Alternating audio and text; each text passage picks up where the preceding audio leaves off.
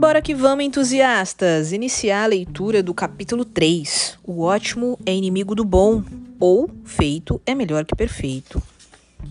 Por que adotar este princípio? A ausência de condições ideais não pode ser um pretexto para a falta de iniciativa. Para manter a produtividade, é preciso aprender a elencar prioridades. Os riscos devem ser calculados, mas o medo de errar pode levar à paralisia. E aí, vamos iniciar, de fato, o início do capítulo 3. Um dos pontos que chamam a atenção na parábola do semeador, mencionada no capítulo anterior, é a força que tem as sementes. Seja no solo fértil, seja no infértil, elas, ao menos, tentam germinar. E na maior parte dos casos conseguem, ainda que a planta não vá para frente depois. É como se o semeador lançasse as sementes para ver no que vai dar, e isso pode ter duas interpretações: desorganização por um lado e proatividade por outro. Da nossa parte, podemos acusá-lo de tudo, menos de não ter tentado. Agora, faça uma comparação com alguém que nunca semeia, pois não sabe qual é o solo ideal para plantar ou que tem dúvidas sobre a hora certa de começar. Pensa assim: Será que não é melhor estudar mais um pouco? Melhor resolver isso aqui antes? Enquanto um alcança alguma parcela de sucesso com suas tentativas, o outro continua sonhando, planejando, ensaiando. Lá na frente estará como no passado, sem grandes histórias para contar. Ainda que simplificada, a ideia de perfeccionismo também está contida aí. Quando o assunto é lidar com dinheiro e negócios, o perfeccionismo tende a ser prejudicial, principalmente porque, na maior parte dos casos, a demora não está relacionada a fazer tudo da melhor forma possível, e sim a procrastinar. E procrastinação é um tipo de pretexto. Quem quer fazer algo encontra um jeito, quem não quer arranja uma desculpa. Eis um ditado que cabe perfeitamente nesta situação. O que não se pode fazer, porém, é confundir iniciativa com desorganização, falta de conhecimento e ausência de visão de futuro, levantar da cama e fazer de qualquer jeito apenas para dizer que fez alguma coisa. Essa sim seria uma combinação desastrada. Não tenha medo da perfeição, você nunca vai atingi-la. Esse conselho é de ninguém menos do que Salvador Dali um dos pintores mais celebrados no mundo da arte. É possível começar antes que esteja tudo perfeitamente propício. Poupar, por exemplo, é algo que se deve fazer cedo, o quanto antes, mesmo antes de ter a sensação de que sobrou algum dinheiro. No fundo, costumamos inventar essa equação. A ideia é gastar o que sobrou depois de poupar, e não o contrário. Quem espera para poupar quando sobrar dinheiro, quando for promovido, quando voltar das férias, depois de comprar aquele relógio tão desejado, está postergando o sonho da liberdade financeira. E quem demora demais para colocar algum projeto em prática está indo no mesmo caminho. Semeie, mesmo que seja pouco. Faça uma coisa relevante, que seja por dia. E pense grande, no longo prazo, mas haja no curto prazo. Estabeleça prioridades. Comece agora. Questão de prioridade. Não sei ler essa primeira palavra. Vou me arriscar aqui. Dwight Eisenhower foi o 34º presidente norte-americano. Era um militar brilhante que comandou os aliados do dia D, a maior invasão por mar da história. Ao término do primeiro mandato, disse a seguinte frase: Somos hoje a nação mais forte, mais influente e mais produtiva do mundo. Palavras de quem, entre outras coisas, foi um dos responsáveis por aliviar a tensão entre União Soviética e Estados Unidos em plena Guerra Fria não é pouca coisa. Líder em períodos importantes, foi um homem em que precisou eleger prioridades e tomar decisões certeiras diariamente, pois cada uma delas impactava a vida de muita gente. Talvez você ainda não tenha precisado fazer escolhas tão difíceis quanto, os, quanto as de Eisenhower mas é muito possível que também se identifique com o dilema de terminar o dia com a sensação de que poderia ter sido mais produtivo. Ainda mais nesta segunda década do século XXI, com WhatsApp, Telegram, e-mail, videochamada, aplicativos de gerenciamento de projeto ou de compartilhamento de arquivo e redes sociais, as distrações são inúmeras. Cada vez que o celular apita, o que pode acontecer a qualquer momento, você precisa tomar a decisão de ignorar ou responder na hora, o que provavelmente leva a empurrar para mais tarde as tarefas que precisam ser realizadas naquele instante. Isso não acontece apenas com você, é uma questão comum dos nossos tempos mas que precisa ser resolvida. E o que isso tudo tem a ver com Eisenhower? Ele costumava repetir a seguinte frase: O que é importante raramente é urgente, e o que é urgente raramente é importante. A partir disso, criou um esquema para otimizar a tomada de decisões, dividindo afazeres em níveis de prioridades. A matriz de Eisenhower é uma ferramenta famosa no mundo inteiro e bem simples de usar, que parte do princípio de que existem dois tipos de tarefas, as importantes e as urgentes. Isso ajuda a deixar claro o que precisa ser feito primeiro, o que deve ser delegado, o que pode ficar para mais tarde e o que pode deixar de ser feito. Ao listá-las em diferentes categorias, você consegue enxergar as suas prioridades e administrar melhor o tempo.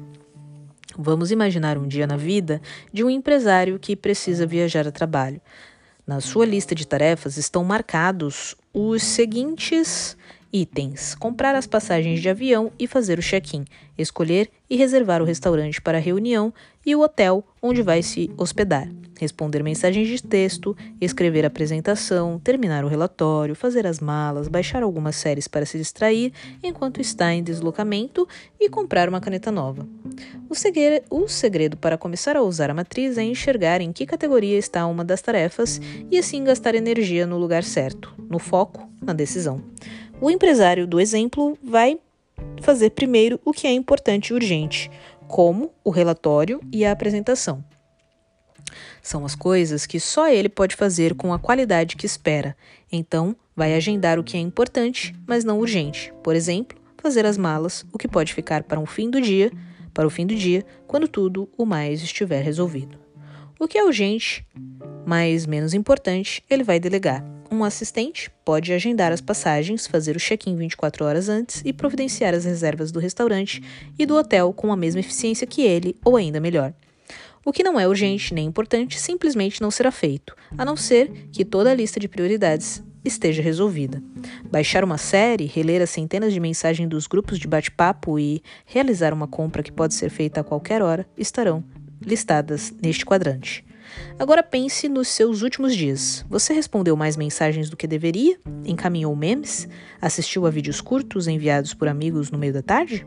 Resolveu arrumar a biblioteca, começar um novo livro sobre negócios, fazer um curso online? Se você vem nessa toada, saiba que está priorizando o que não é importante nem urgente em, detrimento de, de atividades que são urgentes e importantes. E isso é uma decisão que depende de você, dia após dia. Tudo isso pode parecer perfeccionismo, mas na verdade é autossabotagem. Não dá para entrar em movimento e ganhar impulso arrumando pequenas tarefas e desculpas para não encontrar o momento perfeito para começar, o que não quer dizer que o caminho será fácil.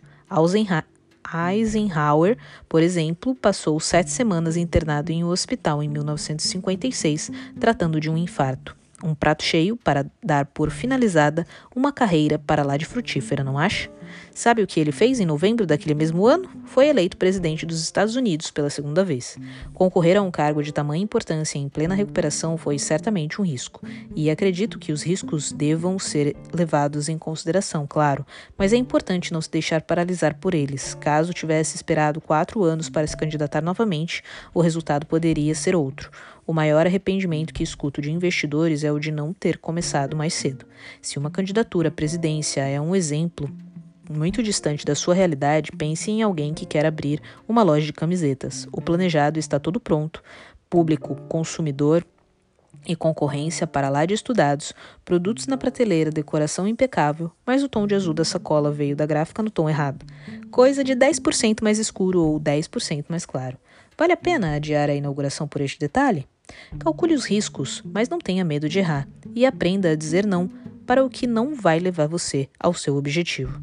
Uma pesquisa realizada pelo designer inglês Peter Skillman nos dá pistas de como esse medo pode ser paralisante. Ele convidou um grupo composto por engenheiros graduados com MBA e crianças e lançou para eles um desafio. Cada time tinha à sua disposição 20 peças de macarrão, um metro de fita, um pedaço de corda e um marshmallow. O objetivo era construir uma estrutura alta e sólida para o marshmallow. De todos os grupos, o que se saiu pior foi o do MBA. Não é surpreendente? Eles passaram a maior parte da tarefa se dedicando ao planejamento e nada de pôr a mão na massa. E os engenheiros foram muito bem, mas não melhor do que as crianças, que acabaram por criar a estrutura mais alta e segura. Uns empacaram no papel, no projeto, e outros buscaram alternativas complexas, mas ao mesmo tempo pouco ousadas. Ganhou quem apostou na criatividade e abriu espaço para a espontaneidade, e com certeza partiu logo para a ação. Subtítulo Ainda dá tempo. Se você chegou até aqui por curiosidade, pensando que já não é tão novo assim e que talvez não tenha mais tempo para começar a investir, quero propor um exercício. Imagine-se aos 70 anos. Você tem um emprego ou depende de aposentadoria? Tem reservas? Pode contar com o apoio financeiro dos filhos? Dá conta de pagar plano de saúde e remédios? Conquistou a sua liberdade financeira? Essa visão de futuro também é importante para você entender o seu momento presente e saber que a melhor época para plantar uma semente foi ontem, mas há uma segunda melhor, que é hoje. Você pode não apenas começar a poupar já, mas criar algo novo também. O lendário Stan Lee criou seus primeiros personagens para Marvel bem perto dos 40 anos. Ray Kroc tinha mais de 50 anos quando se associou ao McDonald's e expandiu a rede de fast food para o mundo todo. Henri Nestlé tinha mais de 50 anos quando a sua inovadora fórmula de leite em pó deu origem à gigante Nestlé de hoje em dia. No Brasil, é famosa a história de Roberto Marinho, que fundou a TV Globo com mais de 60 anos. Não falta tempo para você. O que falta é prioridade. Para colher bons frutos desta semente, não deixe seu sonho da liberdade financeira para mais tarde, à espera das condições ideais. Tome a iniciativa, por menor que seja. Não espere que sobre dinheiro para poupar. Gaste aquilo que sobrou depois de poupar.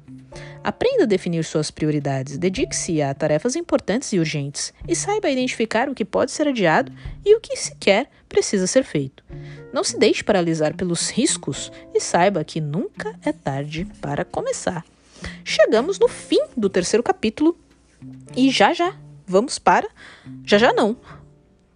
Na sequência, vamos para o quarto episódio. Para o quarto capítulo. Trabalho diligente é o melhor adubo. Galera, eu tô fazendo essa leitura seguida. Então, aguenta a garganta que ainda tem mais um bocado para eu chegar na página 71 e pelo menos entregar o que já foi entregue para o grupo do WhatsApp. Mas a meta é passar da página 71. Então vou chegar com vocês aqui nessa tocada até o sexto capítulo. Bora que vamos!